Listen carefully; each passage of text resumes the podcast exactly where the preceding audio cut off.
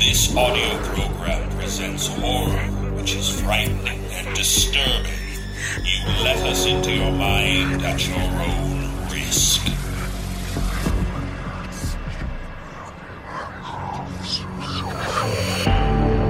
As the sunlight fades to darkness, the frightful tales creep into your mind. It's time to give in to your fear, because tonight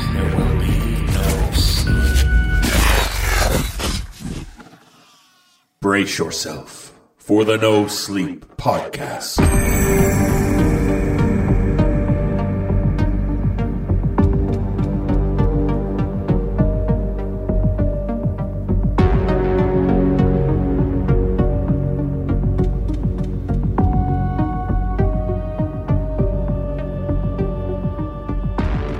It's the No Sleep Podcast. I'm David Cummings. Thanks for joining us.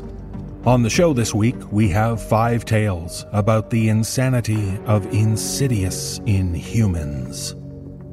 Before we start the show this week, I have two reminders for you. First, our Sennheiser AMBEO Smart Headset contest is in its final days. The contest ends by the end of day on Tuesday, the 11th of September. We already have close to 200 entries, so don't wait to enter to win. Go to contests.thenosleeppodcast.com to hear how to enter. And the second reminder is about how we provide trigger warnings for our listeners on our website. Each episode has its own page on our site, with recent episodes linked right on the main page. If an episode has stories with certain themes which some might find upsetting, we provide a bit of a warning so you can choose whether or not that story is one you want to hear. Just click the trigger warnings link to see the applicable details. We've found this to be the best and safest way for all our listeners to enjoy our frightening and disturbing tales. And speaking of frightening and disturbing tales, we have five of them for you now. The tape is in the machine. The stories are ready, so let's press play.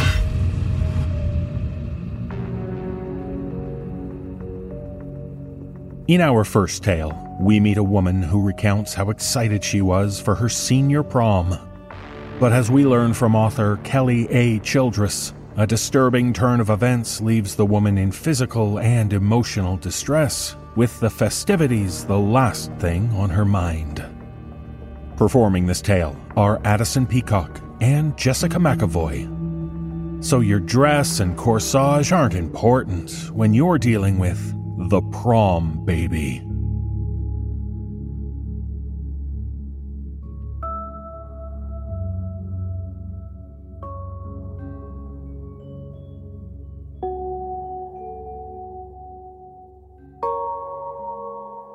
Around once a year, somebody disappears from Auchendale, Kansas.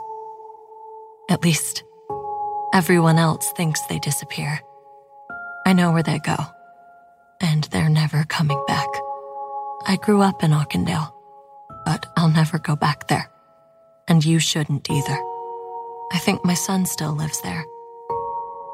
It all started a week before prom, when my friend Maddie suggested we have a sleepover, sneak whiskey, and watch scary movies. This was an annual tradition for us to celebrate our liberation from the bondage of school. Senior year, our last one, was extra special. Naturally, I said yes. Maddie and I had met freshman year and bonded immediately over our mutual love of monsters, the occult, anything dark and creepy. So I wasn't surprised when I showed up and saw that Maddie had filled her room with candles and set up a Ouija board.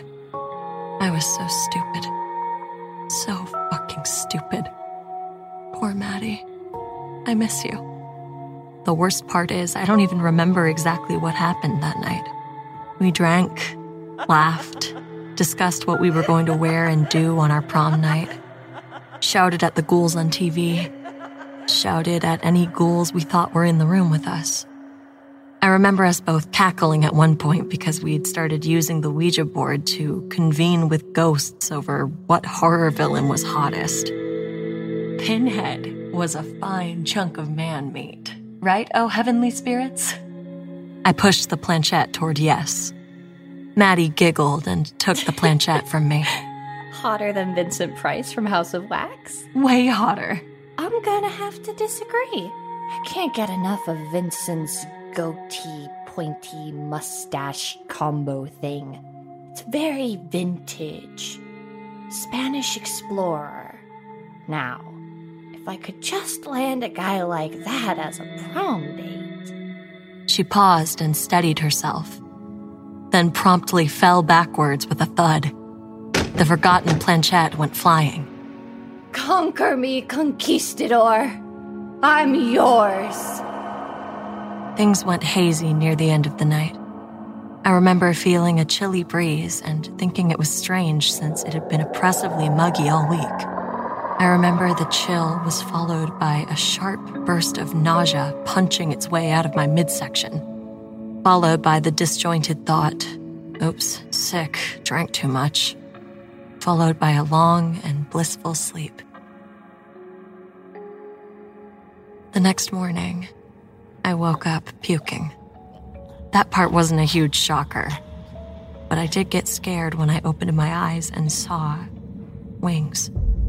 Insect wings, small, maybe an inch long, and translucent. They floated in the brownish yellow sludge of my vomit, defiantly geometric.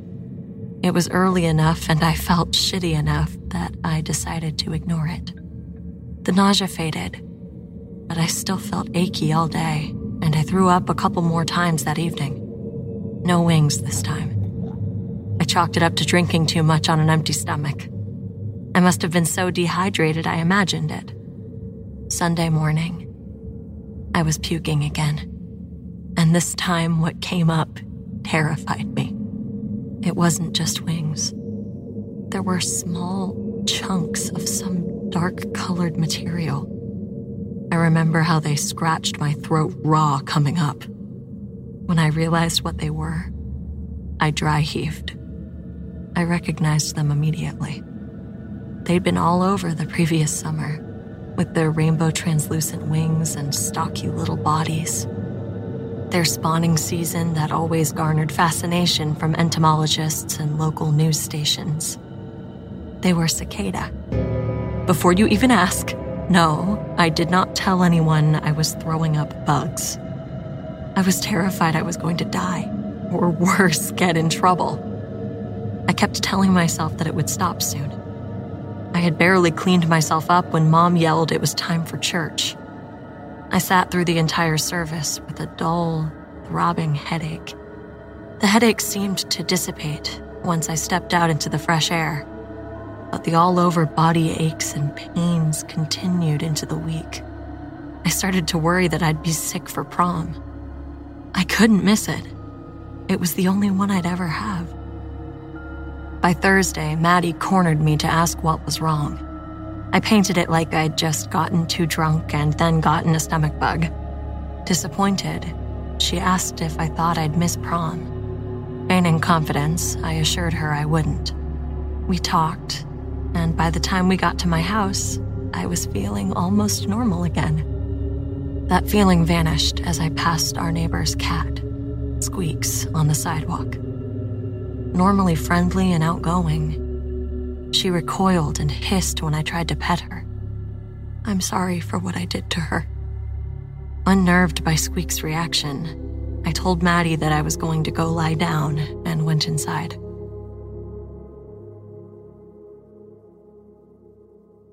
I ended up sleeping through to the morning.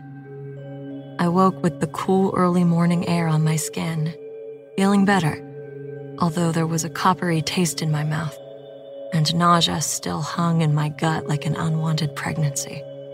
Contentment gave way to confusion as I realized my t shirt, clean the previous night, was crusty, as if something sticky had dried on it.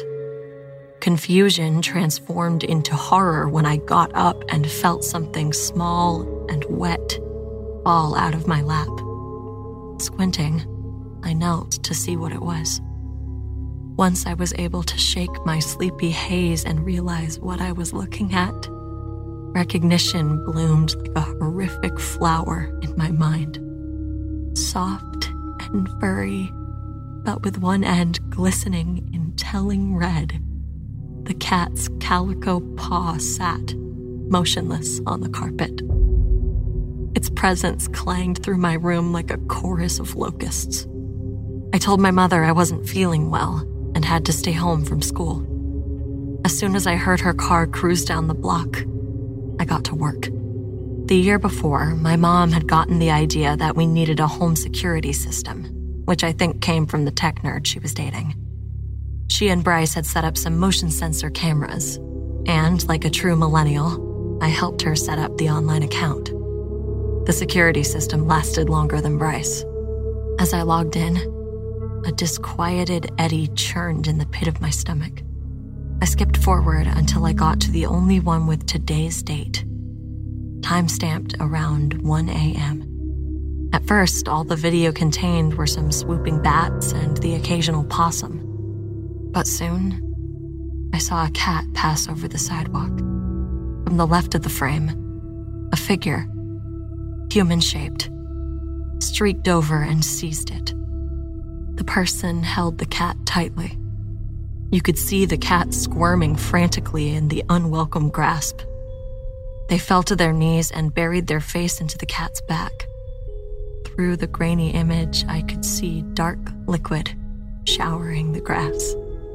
The cat's squirming became more forceful, more frantic, until it stopped. The figure lifted the limp little body like it was an ear of corn and continued to ravage it. A few seconds later, headlights glowed from the other end of the street, and they skittered away on all fours to a darker corner of our yard. I sat there, open mouthed. There was one detail in that video that filled me with an icy, detached terror. At one point, the shadowy cat killer had wandered close enough to the porch light that their t shirt was visible. It was an old Nine Inch Nails shirt. It was my shirt. So I found proof that I climbed out of my bedroom and ate a live cat in the middle of the night. What did I do about this revelation? Nothing. I sat at home, immobilized, and watched daytime TV. What else do you do in that situation? Despite the evidence, I couldn't wrap my head around it. I couldn't tell my mom I ate the neighbor's cat. She'd have me committed.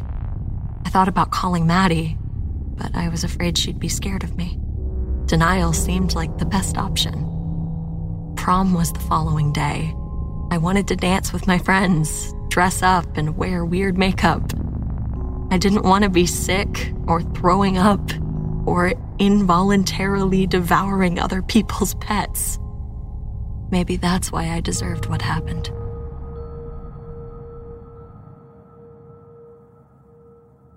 Prom night came, but I felt like I was forcing a happy face while dying internally. Maddie came over and we blasted the Halloween metal Pandora station while we got ready. My stomach was alive with prickly pain all day. Like all the other weird shit, I ignored it. It was prom night. I was so close. I just had to put it aside long enough to enjoy myself. Maddie drove us to school, and we'd barely gotten through two songs before a cramp shot through me like a lightning bolt. I straightened up and waved off Maddie's concerned expression until a few seconds later when the cramp returned, this time retaining its vice like grip for a few seconds before dissipating. Heart pounding, I felt sweat rise on my brow.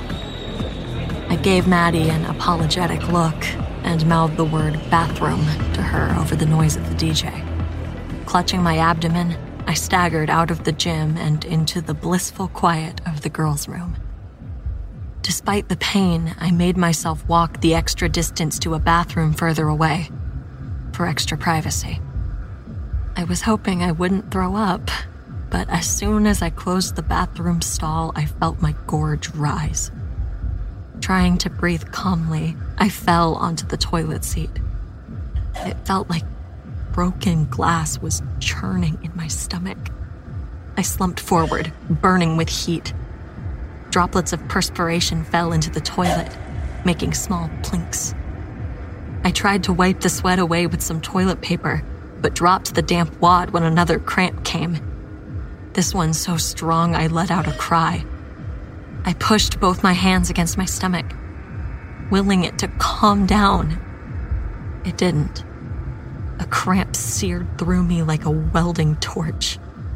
I started to knead at the cold, clammy flesh, half out of nerves and half out of the vague idea that it would calm my misbehaving body.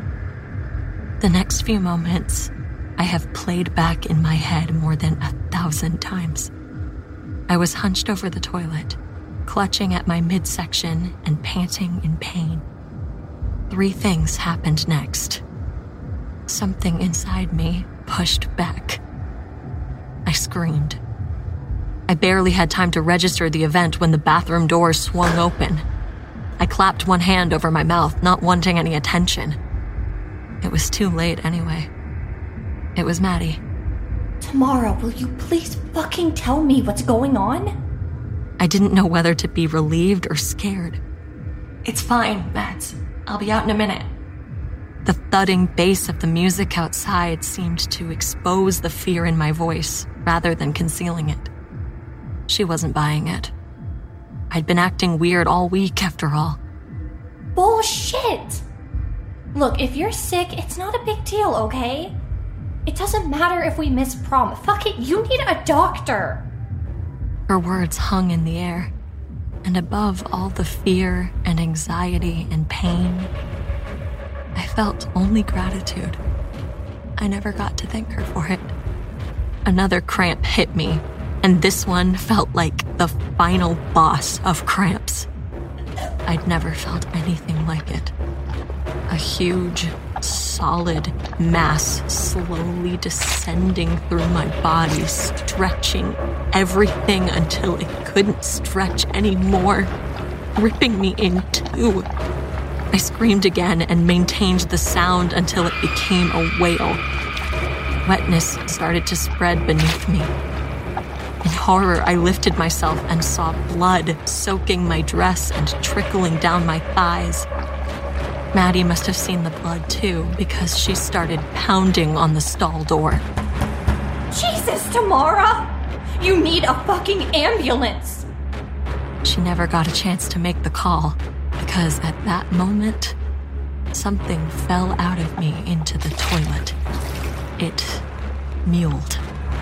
The pain started to subside, and I took my chance to get away from whatever the thing was. Falling to all fours, I pushed open the door and crawled away, gasping. Maddie's face was concerned underneath all the makeup. She took me in her arms for a moment while I sobbed and heaved. There was a trail of scarlet leading from the stall to me. I could still feel my blood, slower now, but still flowing, pooling underneath me as I lay. After a moment, Maddie got up and went over to the stall. I didn't have time to cry out or warn her. She thought I was just another scared, pregnant teenager. She didn't know about the cicada, or squeaks, or the pains. She thought she was going to check on a normal human baby.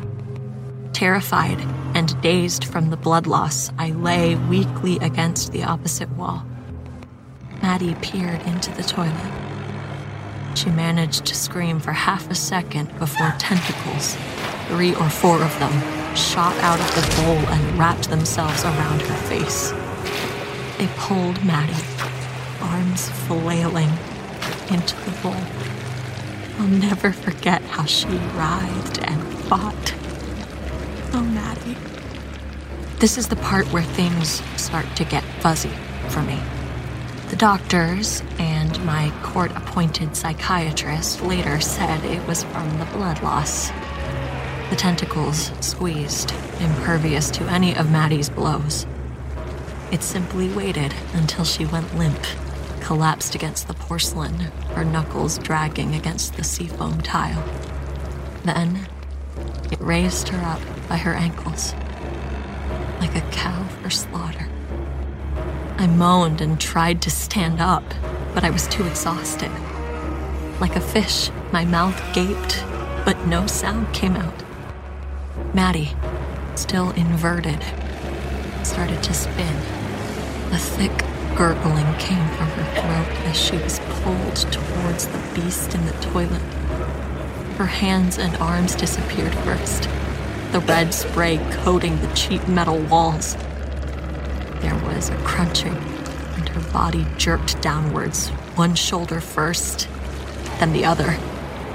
The crunching intensified as her rib cage was crushed. The thing let out what I can only describe as a belch, sending a geyser of water, blood, and pureed tissue into the air, soaking me in my best friend's remains. For a moment, the thing lifted Maddie's corpse up in the air, and I could see meat and entrails hanging like grotesque ropes from her shredded waist. Tears streaming down my face, I covered my eyes. This can't be happening. It can't be happening. It can't, can't, can't. Silence overtook the room. I faded in and out. Shades of gauzy gray encroached on my vision. I remember hearing the soft sound of something rubbery hitting tile and feeling the slight wind from the bathroom door opening and closing. In delirium, I thought, oh, good. Maddie must have gone to get help. I lay there for who knows how long, until someone from my grade came in and found me. After that, it was a blur of IVs, emergency lights, and scrubs.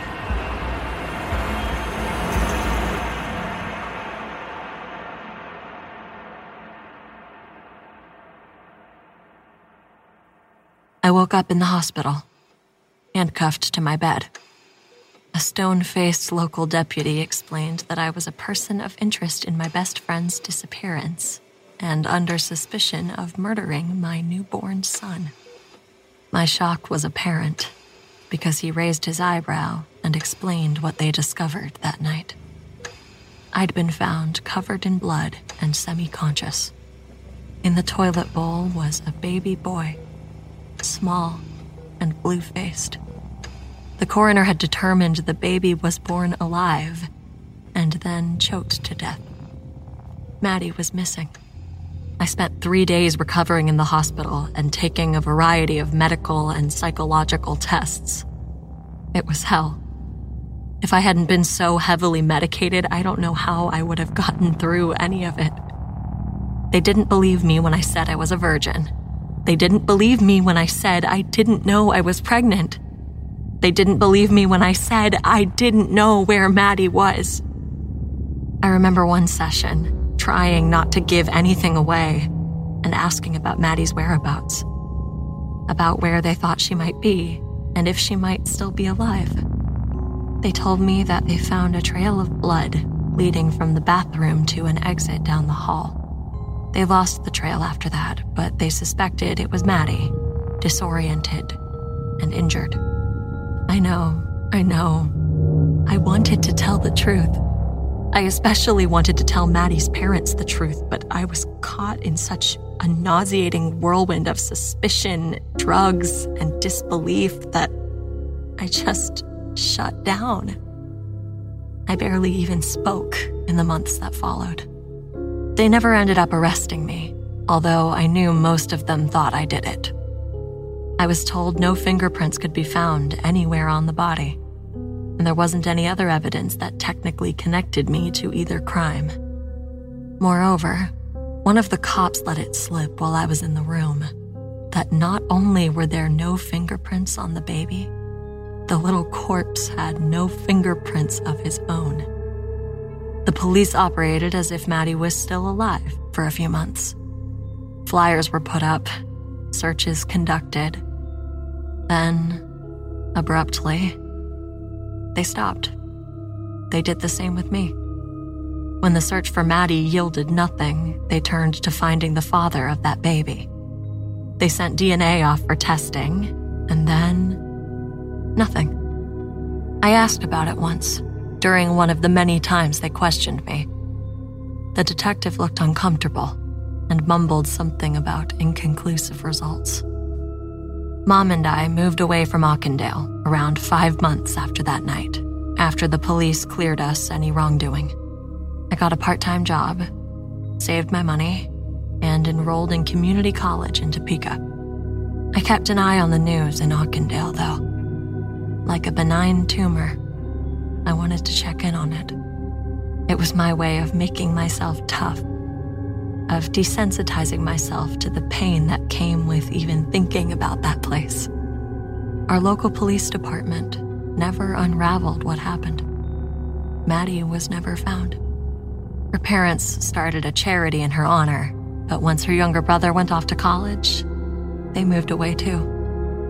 Now, at least once a year in Auchendale, someone disappears, and no one is ever arrested for it.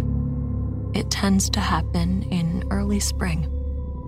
The victims are usually young people, or at least young women. I'll never go back to Auchendale, and you shouldn't either. I think my son still lives there, and he's always hungry.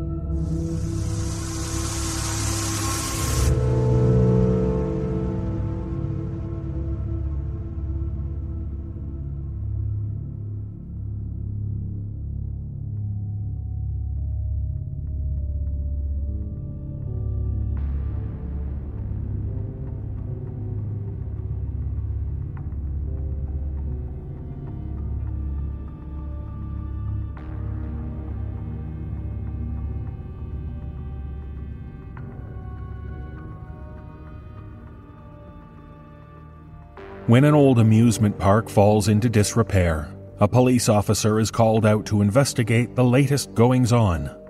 And as shared by author Joe Prosit, the call is complicated by the fact that the cop has his teenage daughter with him. Lucky for her, the park celebrates one of her favorite childhood TV shows. Lucky for both of them, right? Performing this tale are Mike DelGaudio, Corinne Sanders, and David Ault. So don't fear. Have fun and welcome to Mr. Smiley's Happy World theme park and Funland.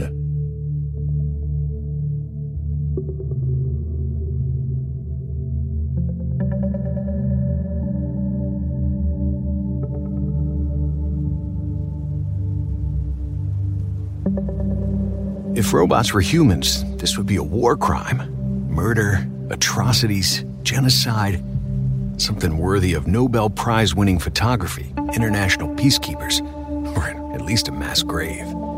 Instead, they got me. Chief called me up, on my day off no less, and sent me out here to the Happy Fun World theme park in Funland.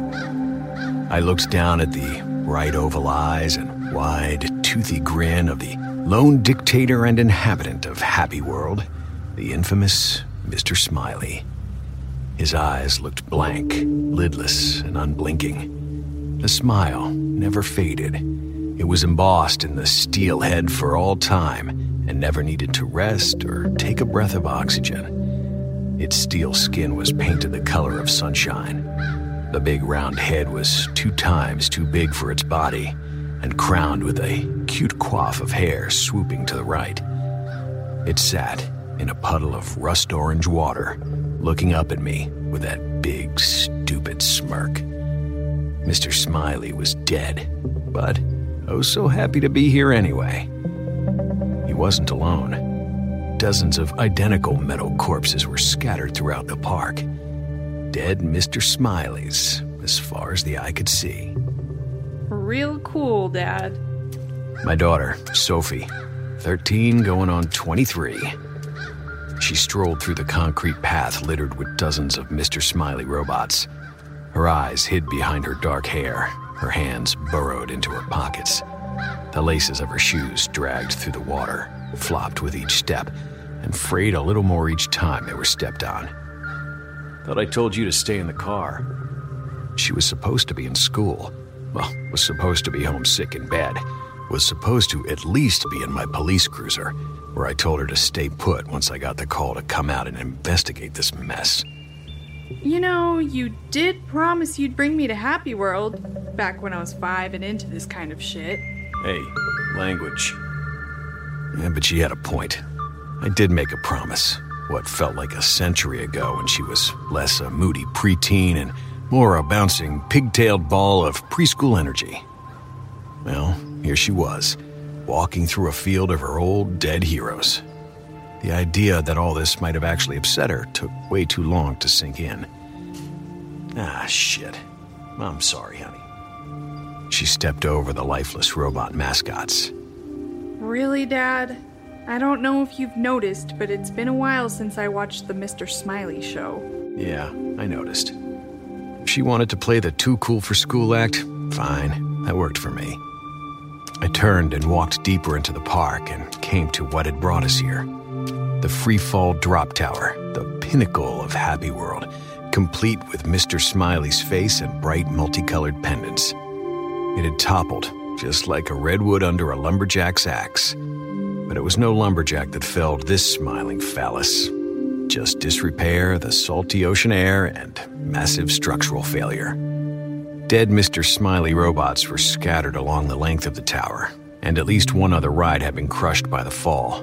Its base was at the center of the park, and its felled corpse stretched from the center all the way out to here, just inside the front gates of Happy World. Hmm. the bigger they are.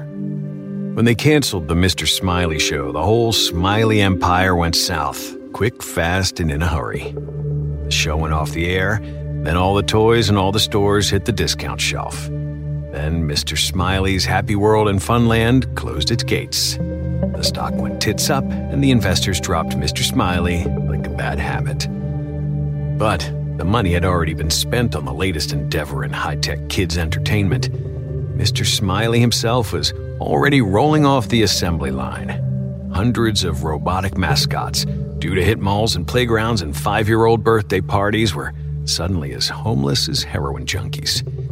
So they sent him out here to wander through the park for the rest of their days slowly rusting apart and shorting out and tirelessly encouraging each other to smile and make today a happy day until they went the way of the drop tower and collapsed. Somewhere, millions of freshman college philosophy students were hammering out think pieces with Mr. Smiley as the ironic main star. For everyone else, he died a long time ago. Life stardom, and the hearts of millions of TV watching kids across the globe are fickle things. Sophie spoke up again as she followed me, weaving through the bodies. Why are they all broken? I thought robots were supposed to last forever. Nothing lasts forever, kiddo. Cheap production quality, no scheduled maintenance, left out in the rain, crash a drop tower into the middle of their concentration camp I figure that took out any that managed to make it this long. What about that one? I turned back to the entrance of the park where we'd come in.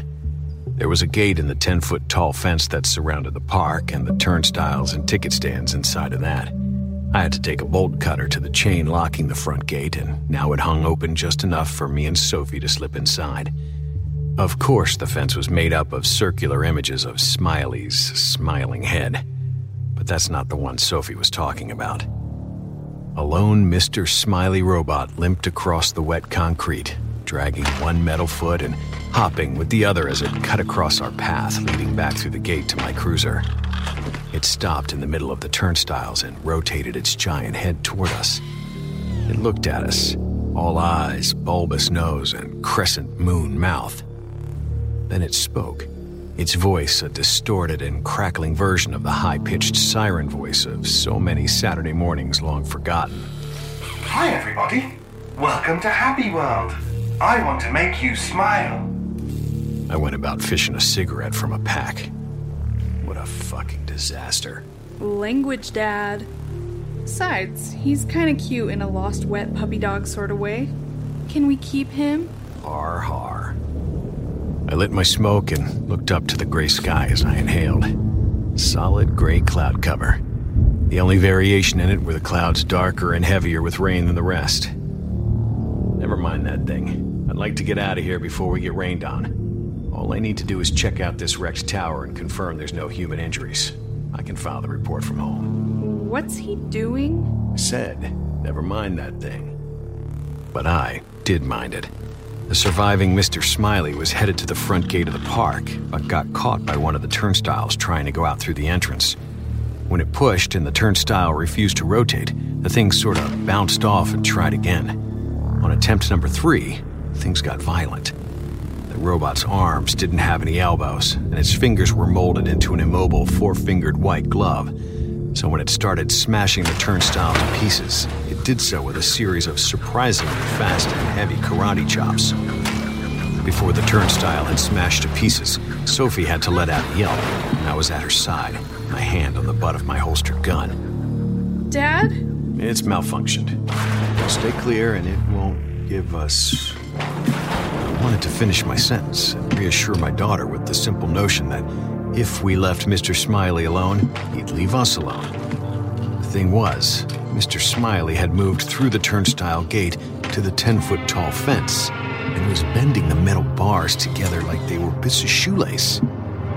Hey, what's the big idea? Did it hear?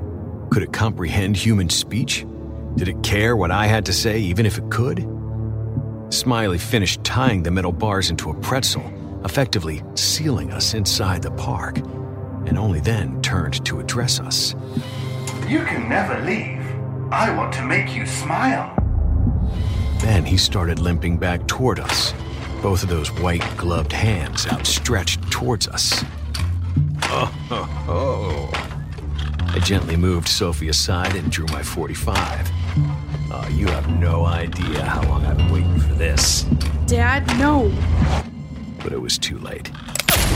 How many episodes of that god awful show had I endured? How many recitations of stupid catchphrases and saccharine sweet songs had bored their way into my skull? How many times did I have to look into those vapid eyes and tolerate that psycho rictus smile? How much money did I spend on toys, posters, pajamas, and books? However much and how many, Mr. Smiley was due for some payback. Three shots. That was it. Each one a blast of thunder in the quiet, damp morning. Each hollow point punched through Mr. Smiley's metal face. I had no idea what was inside that spherical head, where its central processor was, or where I should aim to actually kill the robot. But the three holes between those big oval eyes seemed to do the trick. It took one more hop forward, then lost balance and toppled back. The fuck, Dad? What the hell did you do that for? I took a nice long drag off my cigarette and flicked ashes from the butt. Language. Besides, you heard it. He threatened us. With what? Making us happy? God forbid. She walked away from me, deeper into the park along the felled drop tower. Jesus, I'm going to be deaf for the rest of my life now. Oh, I'm sorry. A minute ago, you were telling me how you weren't into this shit anymore. How you were too cool and grown up for Mr. Smiley. Now you're upset I didn't let him bash your brains in? Doesn't mean I wanted to watch you murder him. Can we please just get this over with so we can go home? Yeah, fine. And if it makes any difference, I'll promise not to kill any more of them. Just like you promised to bring me here when I was little? Oh, now we're bringing up old shit. Fantastic. I let her have the last punch and followed her as she scuffled along the side of the tower skeleton towards the center of the park. She had a point. She should be homesick, not wandering through this damp, tetanus infested camp for the robotically and chronically insane. But when the boss called and told me I was the only available detective around, either I go or it's my badge, well, there we were in what used to be the happiest place on earth, checking for casualties in the only place in the whole city not occupied by anything close to resembling a human being. But I'll admit it, I came out of morbid curiosity. The place was a local legend amongst oddities, ever since it closed down and they quarantined their robots inside. For a while, we'd catch neighborhood kids sneaking up the fences to taunt and throw things at the robots when they were still on their feet. More recently, if you drove by, you would occasionally see a lone straggler, lost and confused by its vacant surroundings and insufficient programming. Now they all seemed more piles of rust than wandering balls of existential crises. We passed a tilt-a-whirl that had been repainted in the style of Smiley and Happy World. Lots of white teeth and eyes, sunshine yellow faces on the domes of the cars. The ride had been half crushed when the drop tower came down. Under the wreckage, bare wires and severed hydraulic lines leaked out electrons and viscous red petroleum syrup. A speaker mounted to an upright missed by the tower sparked to life and played the Mr. Smiley theme song. The tempo played faster and higher pitch than intended, and then slowed to a crawl like a demon singing a Led Zeppelin song, backwards. In happy world, Mr. Smiley is here for you. He'll make you smile and love you. Another shower of sparks ended the tune. Thank God. The hyper joyed show tune was bad enough coming through the TV during a Saturday morning hangover. Here, in this museum of lost innocence, it stabbed me like an audible spinal tap. I didn't realize it until it was gone. The song was hiding other ambient noises noises of crippled metal feet scraping against wet concrete. Plodding, flat footsteps followed us along the path. Ungreased metal shoulder joints swung four fingered gloves. I pivoted and saw four more Mr. Smileys on their feet, trailing behind us. It was habit, me reaching for my 45. Sophie's quick move to put her palm on my forearm seemed just as practiced and rote. Dad, you promised. They're coming for us, Sophie. Then, from the direction we'd been walking, I heard more scuffling metal feet. I spun Three more approached from the opposite direction. Stiff metal arms swung in ungreased, screeching unison. Those yellowed but once white hands reached out for us. Their eyes were fixed, their teeth bared. We were surrounded. Come smile with us. Come play. It's happy time. My hand still on the butt of my gun. I pulled at it, but Sophie's hand pressed down on my forearm keeping the barrel from clearing the holster. No, Dad. What then? The Smileys came nearer, closing their perimeter around us. Run! She took off in the opposite direction of the crushed tilt-a-whirl, slipping between two of the automatons. I rushed after my daughter and shouldered through one of those little bastards along the way. It pawed at me with round, useless fingers, but caught nothing. Ahead of me, Sophie came to a short chain link fence that corralled in the bumper cars. She vaulted over the fence onto the rubberized floor. I followed, climbing over the fence with a little more effort and ache in my bones. The Smileys collapsed to their perimeter and followed after us like water flowing from a punctured bladder. As Sophie weaved between the bumper cars, all of them painted with the same stupid, grinning face, I glanced over my shoulder. The robots were against the short fence, and instead of jumping or climbing over it, they were smashing it apart, those stiff, elbowless arms acting like metal clubs. It didn't take long for them to reduce the fence to a wreckage.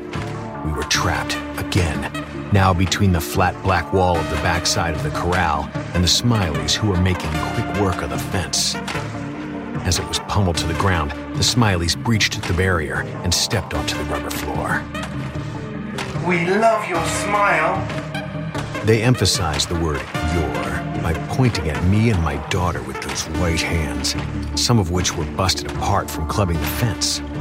Instead of articulated pointing fingers, they aimed dangling live wires and shards of white gloves at us. I took one more step back and bumped against the wall. Shit. Dad. The lead Smiley kicked into the first bumper car and tilted over sideways. More followed. They didn't trip. God damn it. Dad! They were fanning out, covering our escape routes to the left or right. Fuck. Dad! Sophie backhanded my shoulder. I turned and saw she'd found a service door leading out of the back of the bumper car corral. She had cracked it open and was already halfway through when we met eyes. Language! Huh. She slipped through. Smartass. Worse than her old man. On the other side of the door was some neglected landscaping, dead bushes, and soggy wood chips. We stumbled our way through and I slammed the door behind us. Good luck with doorknobs, you albino sausage fingered bastards. There's more. Past the shrubbery was another concrete path winding through the park. And sure enough, more of the perpetually manic mascots approached from either direction. I took a quick survey of our new surroundings. Smileys to the right, smileys to the left. In front of us, in front of us was the haunted house, stylized in the Happy World theme. But instead of displaying Mr. Smiley, it featured his Black Mirror twin, Mr. Spooky. While Smiley's quaff went right, Spooky's went left. Smiley was a ball of sunshine. Spooky was dull purple, the color of a bruise. The crescent moon mouth was identical to Smiley's, but turned upside down into a sneer. Spooky wore sharp eyebrows, aiming hateful eyes downward. I remembered Smiley's warning from those long ago TV episodes. Only one thing can ruin a smile fear. Perfect. There, into the haunted house. For once, Sophie didn't argue. We charged across the path and through the rows of metal barred waiting lines. The ride was one of those with cars not that dissimilar to the Tilt-A-Whirl cars, the ones set on tracks that snaked through the haunted house. Their half globe backs were painted with Spooky's face instead of Smiley's. We decided to skip the unpowered cars and push through the big wooden double doors leading into the funhouse on foot. It was quiet inside, dark. The decorations and automatons along the tracks were dead and motionless. The jump scares lacked any jump. We could tell the paint of the walls was blacklight reactive, but only the dim of an overcast sky seeped in through the drafts. It was all as unsettling as a painting with eyes that follow you across the room. Things were leering, waiting. A lot of cartoonish thunderclouds, hordes of yellow eyes on black background, mangy cats caught with their backs arched mid hiss, and of course, Mr. Spooky himself. He peered over a wooden fence and out of oversized sewer pipes that dripped green slime. We crept through the maze on careful and quiet feet. All this potential motion, paralyzed for God knows how long, was somehow creepier than the actual ride could have ever been. I think we lost him. Maybe Mr. Spooky is keeping them at bay. Maybe it was you shooting him in the face. Could be. God, Dad, you're such an ass. You can't solve every problem with violence, you know. Well, when all you got is a hammer, every problem tends to look like a round headed, smiling hellspawn that I thought died a half decade ago. Listen, let's just get back to the squad car, get you out of here, and I'll call for backup. You always hated him. Huh? You always hated him. Even when I was a little kid and loved Mr. Smiley, you hated him. Wouldn't be around when the show was on. Complained every time mom would buy me a Smiley toy. Made excuses when I asked to come here to Happy World. You thought I never noticed? Well, congratulations. You raised me from a baby into a bitch. Hey, keep the volume down. Well, what do you want me to be, Dad?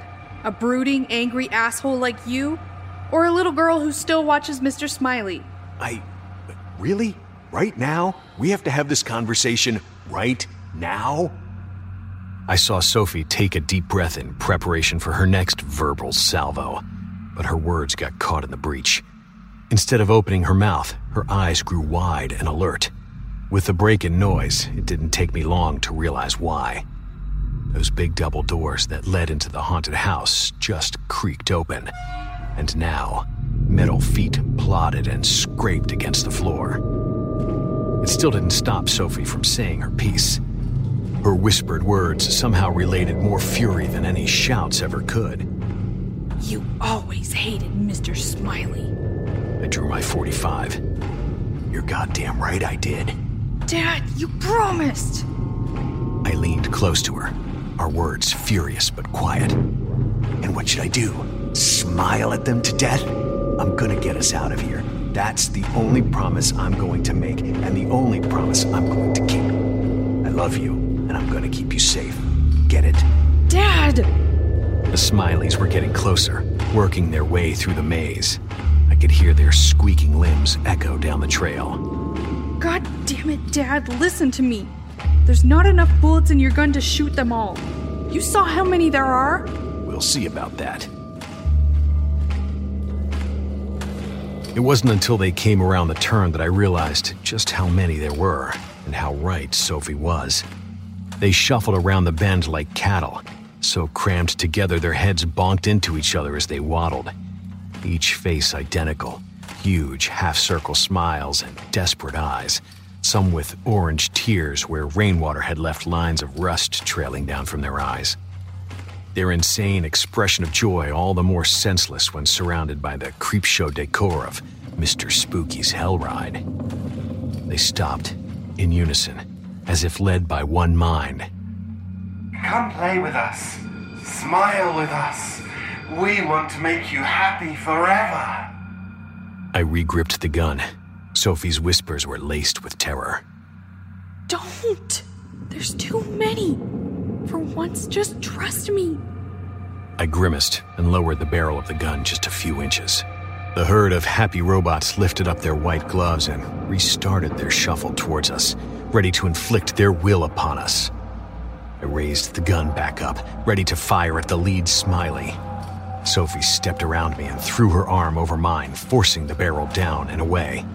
She spoke with a syrupy sweetness that I hadn't heard from her since. How long had she been all teenage angst? Well, since long before then. Hi, Mr. Smiley.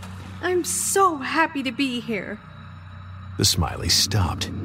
Obsolete processors spun inside those stupid metal domes. The lead Smiley seemed to come to a conclusion first. It spun its outstretched arms sideways into a perverse cruciform, backhanding the nearest two other Smileys. A split second later, like a flock of starlings devoid of grace and beauty, the other Smileys mimicked the gesture. All those white gloved hands spread from that zombie Frankenstein pose to arms wide open. At the back of the pack, a Smiley caught a backhand and toppled over on its ass. We love it when you're happy. We love it when you're happy.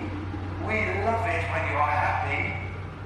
They waved at us with their stiff arms and stupid balloon hands. Have a great happy day. Have a great happy day. You gotta be kidding me. Just smile, Dad. Her words sounded happy, but laced with fear a millimeter below the surface. She slid her hand down to my 45 and tried slipping it from my grip. I resisted. Of course I'd resist. Trust me. And smooth like water, I let her take my gun and holster it in her own hip pocket. She was right. If I kept it, it wouldn't be long before I broke my smile and the ceasefire all at once. I forced a grin at the smileys. I doubted whatever AI resided in the machines was smart enough to discern an insanity inspired smirk and true contentment. I bared my teeth, leered at them, and that was enough. The smileys in the back of the pack turned as if suddenly bored and waddled back down the tunnel towards the entrance. A few others muddled about. The lead smiley continued to lock eyes and engage us. What makes you happy? Not Mr. Spooky. No. Its laugh was an inhuman robotic insult to humor. I know what makes you happy. Mr. Smiley makes you happy. Just keep smiling and back away. We moved deeper into the ride, both of us grinning like a pair of straitjacket mental patients. It was maniacal, but effective. The smileys who stayed in the tunnel lost their sense of purpose and just milled about, being aggressively joyous towards us and each other. We painted happiness on our own stupid faces and snuck away. Along the path to the haunted house exit, we came across more smileys. And as long as we mimicked their rictus, they let us pass by, inches from them. When we came to the exit double doors, the dim sunlight that made its way through the overcast clouds strained our eyes. It was bright out here compared to the dank tomb that was Mr. Spooky's haunted house. Still, there was nothing less spooky about our surroundings outside the ride. We hid in the darkness because of what the overcast sunlight had to offer. Flocks of purposeless Mr. Smileys meandering through their dead comrades. They stayed that way, impotent and aimless, just so long as we kept our grins pulled back to our ears. We shuffled through the park back towards the entrance, through the ambling robots, warding them off with plastered on grins like they were vampires and our teeth were crosses. If one didn't notice our grin, it turned toward us to investigate. One drew near, so we turned to it and smiled as big as we could. Then it wandered off, satisfied. Are you happy? We spun and showed our teeth. I'm so happy that you're happy. Then it continued on its indiscernible way. They milled about, dense enough to never give us a break. When I chanced a glance away from them to my daughter, I saw she had tears running out of the corners of her eyes. Dad, my cheeks hurt. Mine too. We're almost there, sweetie. We'll jump through the turnstiles and climb over the fence, jump into my cruiser, and leave this place and never come back. For now, just stay happy. She laughed, but not in a funny way, in a tormented sort of way. The front gate was just ahead. We saw the turnstiles, the mangled outer gate, and my car just beyond that. But there was one more robot in front of the exit. The others seemed to have drifted away, preferring the deeper recesses of Happy World. This one was different. His metal skin was painted purple. Where Mr. Smiley's hair coiffed right, this one went left. Thick black eyebrows angled down, connecting with its bulbous nose. Its crescent moon mouth was turned down. Mr. Spooky. He stood defiantly between us and the exit. Look at you, happy little kids. I don't like it when kids are happy. I like it when you're afraid. Are you afraid now? Lie to him, just like in your shows. I can feel that you're afraid.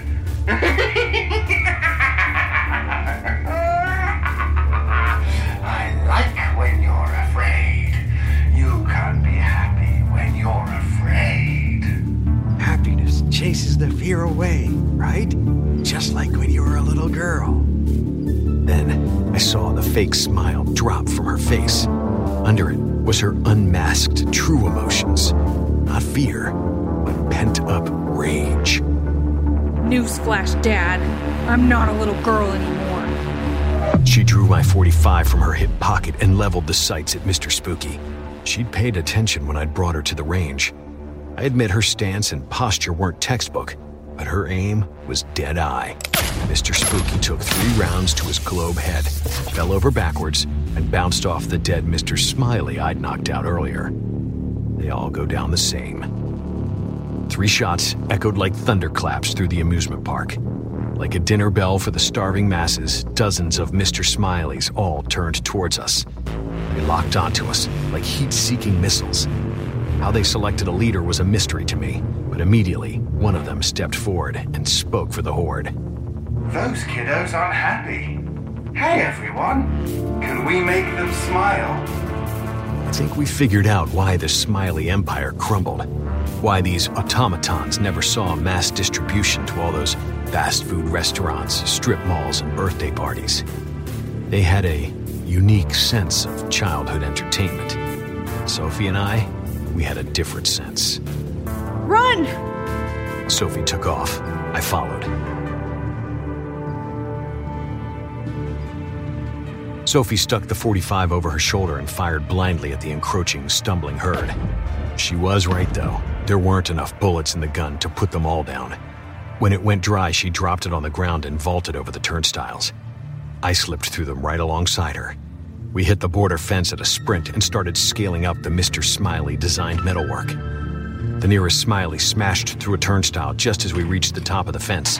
Those permanently outstretched arms were reaching for us when we went over the top. Their smooth hands grabbed at us through the fence when we landed on the other side. They couldn't flex to rake us in. We backed away from them and knew we were out of their reach. For now. Come play with us. We want to make you happy. Smiles chase away your fears. No one can make you afraid while I'm around. Sophie regarded them once more as we stepped back to the cruiser. Fuck you, Mr. Smiley. I never liked you anyway. We climbed inside and shut the doors behind us, muffling out their desperate pleas. They're gonna smash through the fence. They'll escape into the city. Call it in, Dad. There's other cops who can take care of them. Today's our sick day.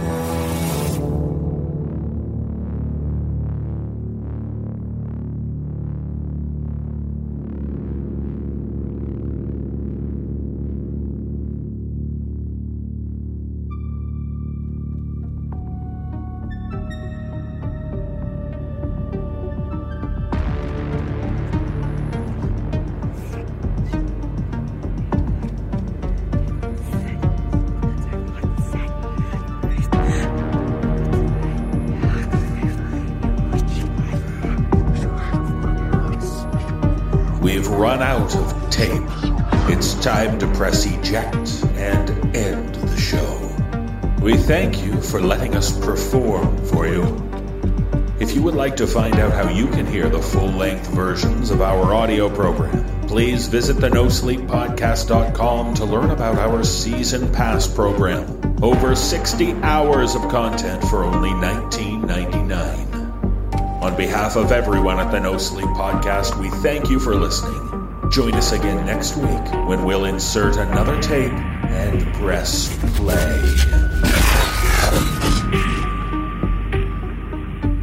This audio production is copyright 2018 by Creative Reason Media Inc., all rights reserved. The copyrights for each story are held by the respective authors. No duplication or reproduction of this audio program is permitted without the written consent of Creative Reason Media Inc.